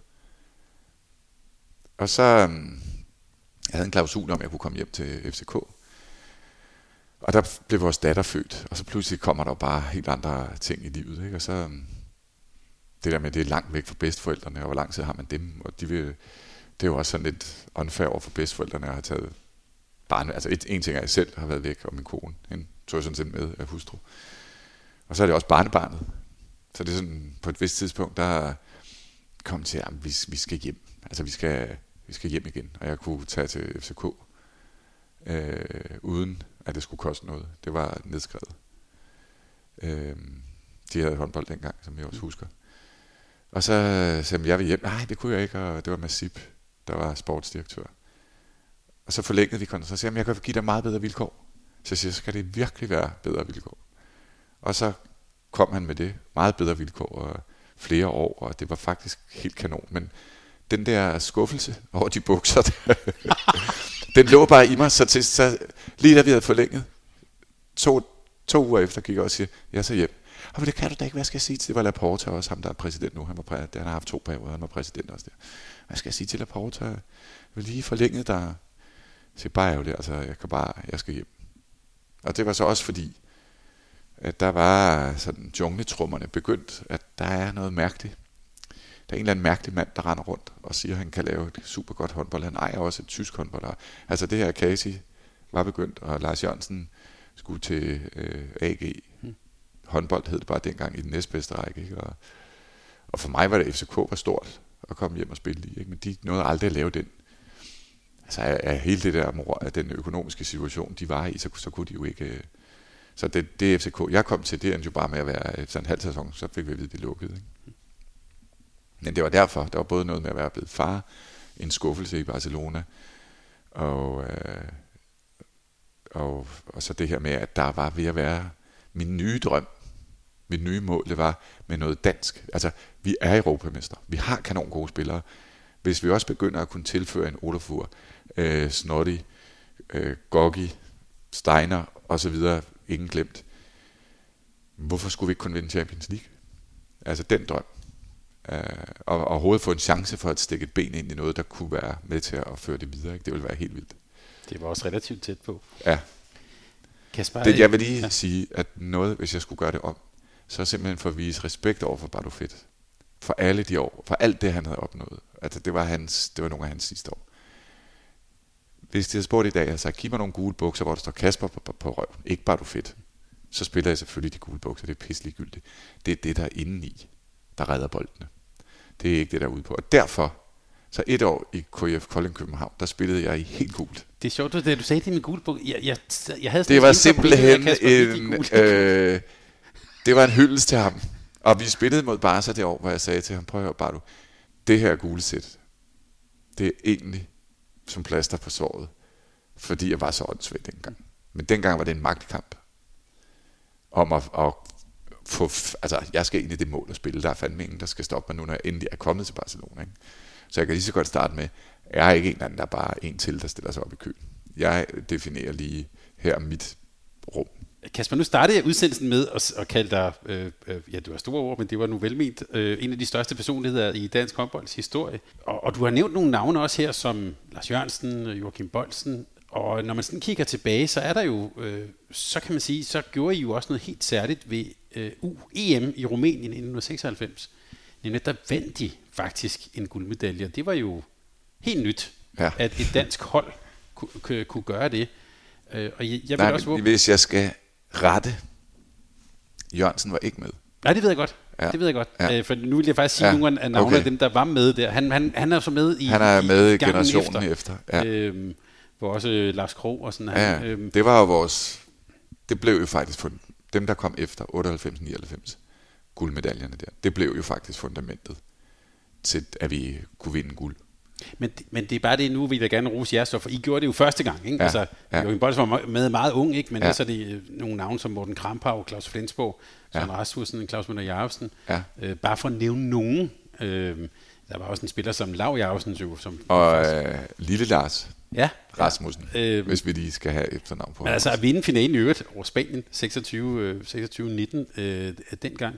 Det er svært, synes jeg ikke, at se det som en eller anden form for milepæl. Altså, at der skete der noget nyt i, Jamen i det var det. herrehåndbold. Og det, altså, hvis jeg skulle definere, det er jo også svært. Der, er- men fundamentet for succesen i dansk herrehåndbold er lagt af mange. Men hvis vi siger det her er fundamentet for den første guldmedalje, så er Ulf Schäffert umulig at komme udenom. Fordi han kom til dansk håndbold, øh, var det i 91 eller sådan noget, men han, jeg mener hans første mesterskab, eller 92, hans første mesterskab, øh, det, var, det var det der EM i I Spanien, ikke? Øh, nej, det var... Um, Ken Nielsen var træner i 93. jeg tror, vi får en, en fjerdeplads for Danmark i, i det første det er 94. i 94, og det mener jeg, Ulf lige akkurat får. Ja, det er rigtigt. Og det var sådan, wow. Men han havde jo set, hvis vi med det her hold overhovedet, eller med dansk håndbold, overhovedet skal gøre noget, så skal der struktur på det fysiske arbejde. Altså, det, vi kan ikke bare have for sjov. Bum, op, ned. Godt, skidt. Godt mesterskab, skidt mesterskab. Vi bliver simpelthen nødt til at få bygget en fysisk base op her. Så han tog jo fat meget længere nede end A-landsholdet. Så han, der var vi 18. Der var vi lige, du ret i, vi vinder der i 96, men i 94, det er det omkring, hvor han tog, der var vi til YEM. Der fik vi bronze. Og det kul begyndte han så også at få sendt programmer og arbejde med. Altså, de skal være bedre fysisk. Og det skal de møde allerede dernede. Nu prøver jeg at tage fat i herlandsholdet. Og det var så i VM i 95 i Island. Det var det der, de kaldte svinetræning, hvor de bare kun lavede fysisk træning. Ikke? Fordi han siger, jeg kan ikke... Og det mesterskab havde han jo offret. Og han var også stejl.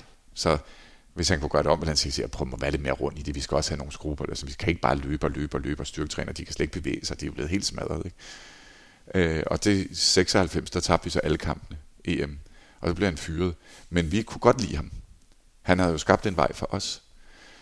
Så hele det her fundament med, at danske spillere, vi ser det jo stadigvæk, vi er utrolig godt trænet øh, fra ungdomsårene. Altså vi er meget fysisk øh, forberedt til og det, der møder os i mesterskaberne. Det, det, det, der startede, det var ham, der startede det. Med hvert fald i mit hoved. Det kan godt være, at jeg har glemt nogen, og nogen siger, hov, jeg havde også en træning der. Men de store linjer. Han blev offret op på, på A-landsholdet. Men han, var i, altså, han fortsatte jo faktisk med os i de mesterskaber. 96 og 97, hvor vi vandt guld. Ikke? Og han var også forgangsmand for, da vi vandt over Spanien. Jeg kan tydeligt huske det. 26-19, den der. Ikke? Der siger han til os i bussen på vejen hjem fra finalen. I kan godt regne med, at når det her sker, så vil I få opkald fra spanske klubber. Der var ikke noget net.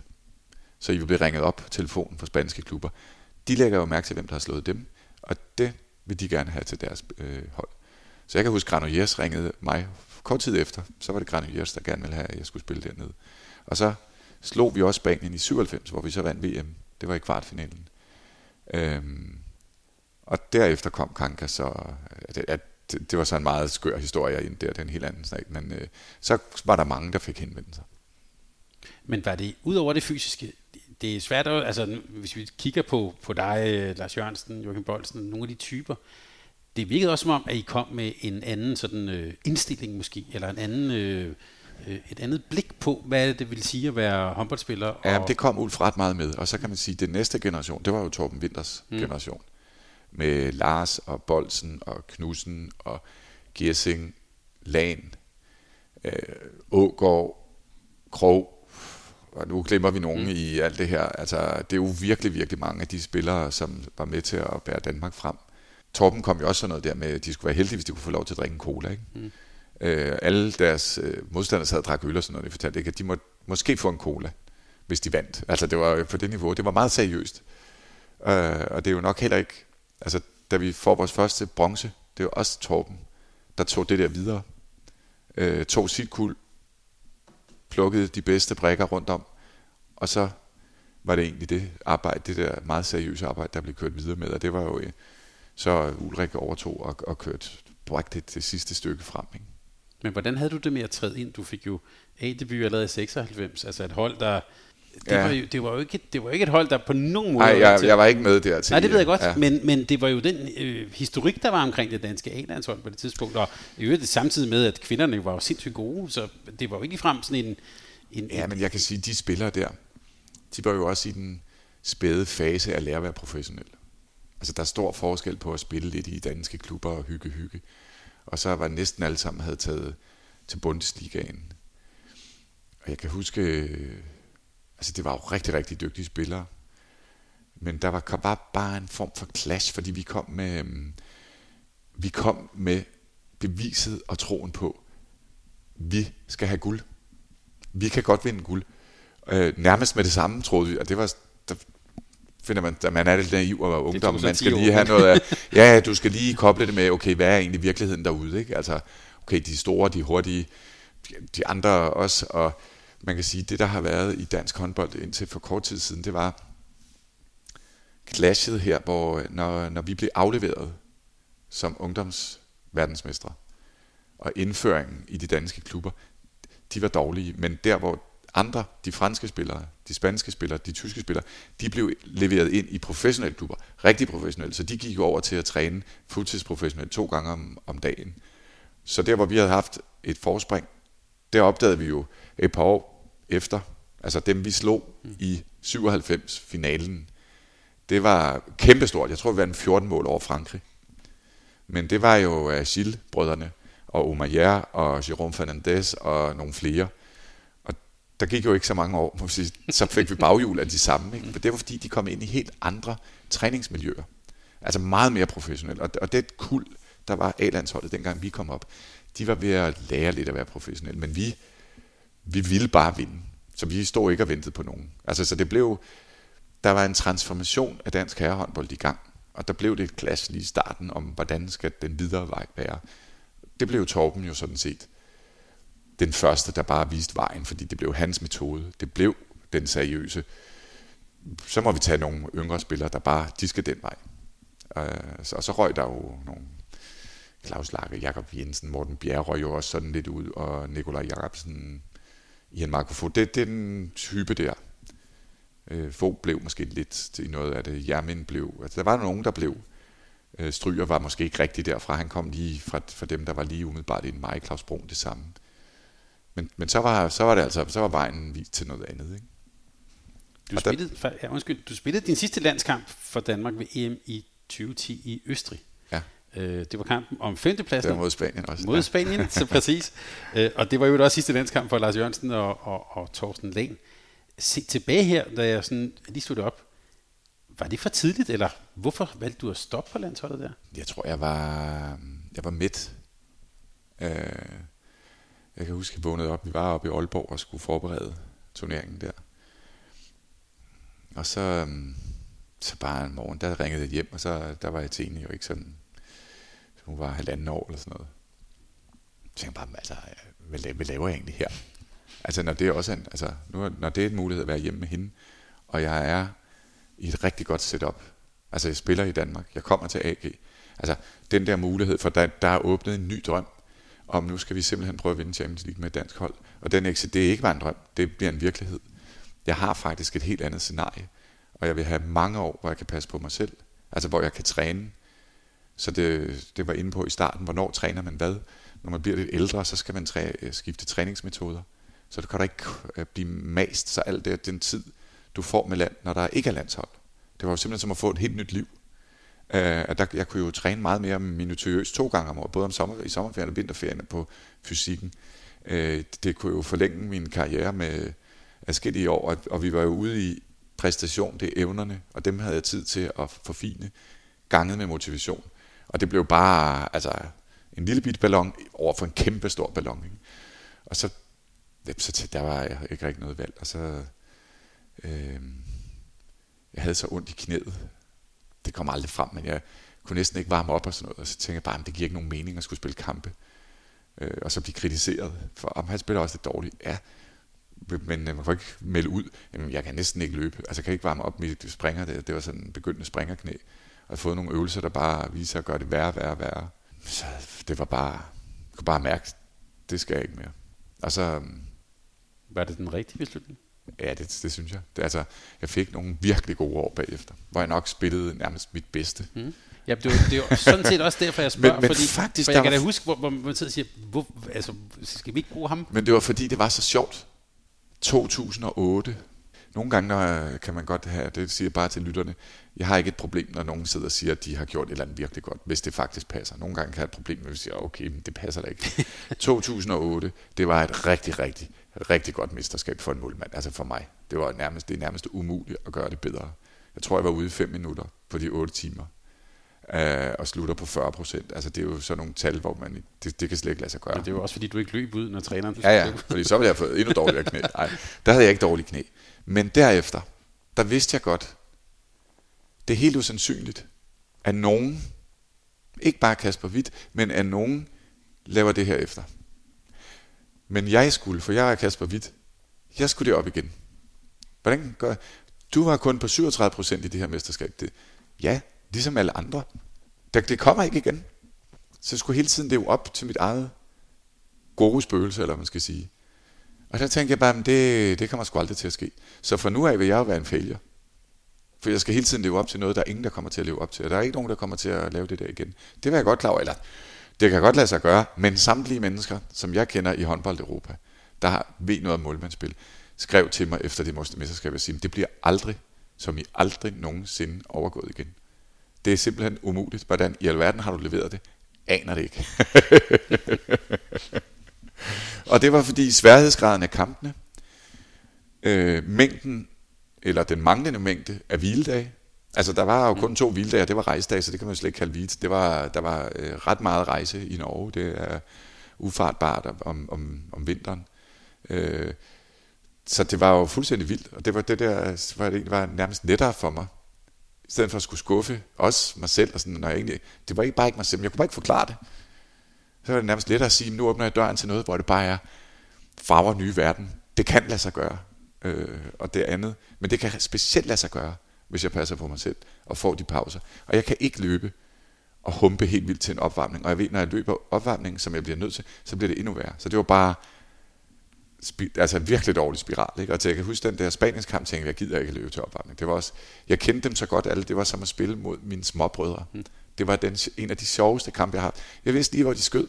Og jeg havde totalt overskud, fordi jeg havde lige sagt til Ulrik og Peter øh, dagen inden, i morgen, det bliver min sidste kamp. Og de tror jeg også tænkte, det var det tidligere. Der kunne jeg godt se, vi er rigeligt godt i vej. Altså nu kommer Niklas, det skal nok gå. Og han, der kommer også Jannik. De skal sgu nok klare det. Men de kommer aldrig til at klare det, hvis jeg står og er en sur gammel mand, der lukker mulighederne for dem. Så vi i Danmark, de, de klarer det. Og jeg klarer det, og jeg kommer videre, og jeg, der har også været nogle af de der episoder med OL, hvor nogen var så fulde, og sådan, øh, hvor jeg tænker, men det så bliver jo bare sådan øh, nedtursholdkammerater her med, ikke? Sådan, der står og siger, men var det det, vi skulle til OL for? Ikke? Altså, mm. Så mærkelige jo episoder, øh, når jeg ikke selv havde været med, så står der en og pusser glorien. Det jo også bare sådan, tænkte, jeg bliver jo bare sådan en nedtursperson i grupperne, ikke? Øh, så er det nok bedre at... Altså, du så dig selv som på vej ind i sådan en gammel mand, sur Ja, men så er man bare sådan en sur mand. Nå, altså, skal vi nu have... Altså, okay, vi bliver kaldt ind til et møde. Øh, fuldstændig åndssvag tilstand, ikke? Af, af nogen, der har fået for meget drikke, og, og det ene værre end det andet, ikke? Og hele OL, den danske delegation vidste, bort til at komme over til morgenmad. På sine holdkammerater, ikke? Nå, altså, hvad, Ja, vi kan sige, der var en, der var til udpumpning. Ja, ja men der var, der var alt for mange, der ja. havde fået for meget at drikke. Mm. Ikke? Og så var det bare, okay, og det er det, jeg så fravælger at være sammen med en lille datter derhjemme, der kan, hvor man hver morgen kan stå op, og vi skal ikke ud og træne på et vist tidspunkt, jeg skal træne med.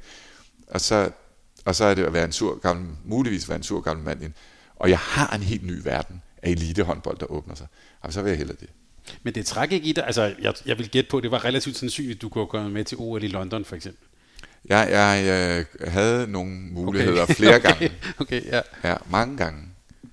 Men der havde jeg bare tænkt, jeg havde også set andre, der fik comeback på de hold, jeg selv var. Og det er overhovedet ikke lidt. Fordi da jeg stoppede, der havde jeg en vis status på holdet. Og øh, så, når man står af, så kører toget videre. Og så kommer der nogle nye grupper, eller nogle nye grupper, sådan, øh, positioner, og så tage dem, der havde en høj status ind, hvor der, der er nogle andre, der har fået den status. Hvor jeg tænkte, det er slet ikke, altså det er ikke sikkert, at 1 plus 1, det giver 2,5. Det kan godt være faktisk, at det giver 1,5. Fordi et OL-forløb, det er jo så hele en træningsfase på en 4-6 uger, der er ikke tid til at finde de naturlige hierarkier. Så hvordan får vi udnyttet. At Niklas, han er mega god, og Kasper også mega god. Og Kasper var anførende, og ham der bestemte, når der, men det, skal, det er han jo ikke, men nu, sidder, nu er det jo Lasse Svand, jeg kan ikke huske, hvem det var. For jeg tænkte, nej, det skal jeg ikke. Det, det vil ødelægge det for mig selv og for de andre. Så det var meget tillokkende. Jeg har aldrig vundet OL. Jeg, og alle siger, jamen første gang, jeg var heller ikke med til indmarsen, ikke fordi alle siger, at man skal have oplevelsen af OL-indmarsen. Men jeg, jeg er da ikke taget til OL for at få en oplevelse. Jeg er taget til OL for at vinde håndboldturneringen. Jeg har ikke brug for oplevelser. Det tager jeg da med min familie. Lad os prøve, vi, vi vil gerne opleve USA. Jamen, så tager vi derover.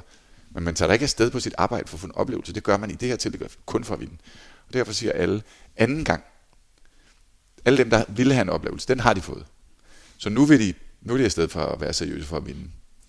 Så jeg tænkte, okay, det kunne jo godt være, at jeg skulle prøve nu.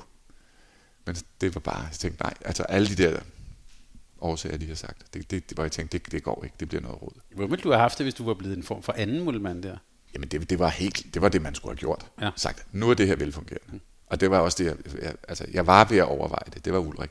Så Ulrik, yes, du, der skal ikke være konkurrence. Det skal siges totalt klart jo. Det er første målmanden. Og når manden er i krise og beder om at komme ud, så kommer jeg ind.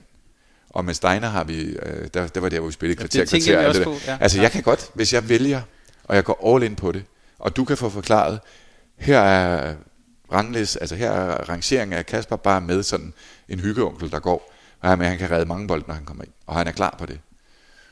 Så vil det være kanonfedt, ikke? Men, øh, men det skulle selvfølgelig ikke have været sådan, nu prøver vi at se, hvem der er bedst. Altså det ville være fuldstændig håbløst, ikke? At, øh, så ville man jo bare ødelægge mulighederne. Men dit samarbejde med, med, med Stein, var det sådan kollegialt, eller var det et konkurrenceforhold? Nej, nej, det var kollegialt. Vi havde det totalt sjovt. Mm. Ikke? Men det er også... Vi skulle ikke udtages til noget som... Ja, han blev jo udtaget til det norske landshold, øh, selvom han var på krykker, ikke? så han mm. havde jo ikke noget... Og jeg skulle slet ikke udtages. I, i det, altså det der 15-15 i AG, det kom så også af, i, det havde vi jo ikke prøvet i, i FCK, og der spillede vi også sammen. Og der vil jeg da med afstand sige, at vi var det bedste målmandspar på papiret. Men vi leverede ikke den bedste målmandspræstation i sæsonen. Det kan så også skyldes, at halvvejs fik vi at vide, at FCK mm. skulle lukke, og altså, nogen, de gad jo nærmest ikke at komme til kampen, de var så skuffede mange, og sådan, ikke? så det, det, var ikke en, det var ikke et godt år. Men der har vi prøvet 60-60 og 30-30, og vi synes, det, det, det, det er nærmest spildt. Og så sagde Søren Hersken, da vi kom over i AG, der var jo ikke noget... Vi udfordrer samtlige faste tankemønstre, alle sammen. Uden ærmer, yes. Øh, har jeg, det virkede ikke, siger 30, 30 og 60, det har alle gjort. Nej, det virkede ikke. Fint. I får 15, 15. Jamen, det kan vi da ikke. Har I prøvet? Nej. De andre kan da blive skiftet ind og ud hele tiden. Hvorfor skulle I så ikke? Det er da bare oppe i jeres hoved. I vant, I er ikke vant til det. Men hvorfor skulle I ikke? Så hvis I siger, at I ikke har prøvet, nu prøver vi. Og så ser vi, hvordan det går. Men I skal love mig, det er all in på det. Og der, vi havde det så sjovt, og jeg, altså, det der med, om vi var konkurrenter, vi, vi, vi nørdede sammen, og så var Glas, som vi jo også har talt om tidligere, han kom sådan, han var målmandstræner, han kom ned fra, fra Sverige til hver, sådan, så var han der mandag tirsdag en gang om måneden, og der blev det jo altså virkelig nørderi, og det var ufattelig sjovt. Det var virkelig altså godt markerskab. Og også den der, der blev måske lidt konkurrence i, okay, hvis han har brændt 15 minutter af, hvor man bare tænker, hold kæft, for andre er god, det er jo fuldstændig knaldet i låget, jeg skal ind nu, ikke? Så øh, hvis systemet skal virke, så skal jeg satanet med ind og prøve at minimum matche hans nærmest umulige, altså at matche præstation, ikke? Og det var også det her med, at man skulle slet ikke overveje, jeg skal, jeg skal spare på kræfterne. Det er bare ind, og så er du i gang. Og når du starter en kamp, så er det sådan, de første 10 minutter, der skyder folk meget hårdt. Og det gradvist, så falder skudstyrken. Og det er sådan, når du har en 60 minutter, så kan man godt stå sådan, så har du 60 minutter, hvor man siger, okay, det gør ikke noget, jeg fik en dårlig start. Jeg skal nok kende redninger. Så jeg skal nok havne på mine 40, 30, 37, 40 procent. Men det er sjældent, det er redning, mål, redning, mål. Ikke så kan det være fem mål, fem redninger. Bum, bum. Det kommer ikke glatter. Men her var det jo helt anderledes. Altså, der, der, når man kom ind som nummer to, eller den, der kom ind til sidst, det var virkelig et mindgame. Og jeg tror, det kunne lade sig gøre, blandt andet også fordi vi var meget erfarne og kendte hinanden for noget, der ikke havde ladet sig gøre. Så vi var, vi var ligeglade. Men det var hele klubbens mindset, det var jo, vi er ligeglade. Det kan godt være, der eksisterer nogle regler. De er åndssvage. Så må de lave reglerne om. Vi spiller musik hele tiden. Og da jeg ikke havde spillet, jeg tror var det ikke noget med, at vi havde spillet fem kampe, der det var kommet klager fra syv syv øh, andre ligahold om, at der måtte ikke spilles musik under spillet og alt det der. Ja, jeg på kanalen hørt uh, Bredstor fra Mølgaard fortælle, at de provokerede dem en hel del, da I også havde en sang, der blev spillet, når I kom foran med fem, og en sang, når I, når I kom foran med 10. Det var... Ja, der var så nogle jingles. Ja. Præcis. Det, det... Ja, men jeg vil lige sige, de, de der øh, tiltag, dem, det havde vi jo ikke været inde i. Altså det, det må jeg sige, det synes jeg også var for meget. ja, kedeligt det var det, det var det i hvert fald ikke. Nej. Det er det der med at være forberedt. Jeg, jeg kan huske, Kasper, nogle gange har sagt, at du ville hellere øh, undvære din skridtbeskytter, end at være, ikke at være forberedt til en kamp. Ja, altså øh, øh, nu træner jeg nogle øh, U15 piger, og i gang imellem er der jo en målpige, der ikke er til stede, og så er der kun en, og så står jeg, altså det er ikke sjovt uden skridtbeskytter, vil jeg sige.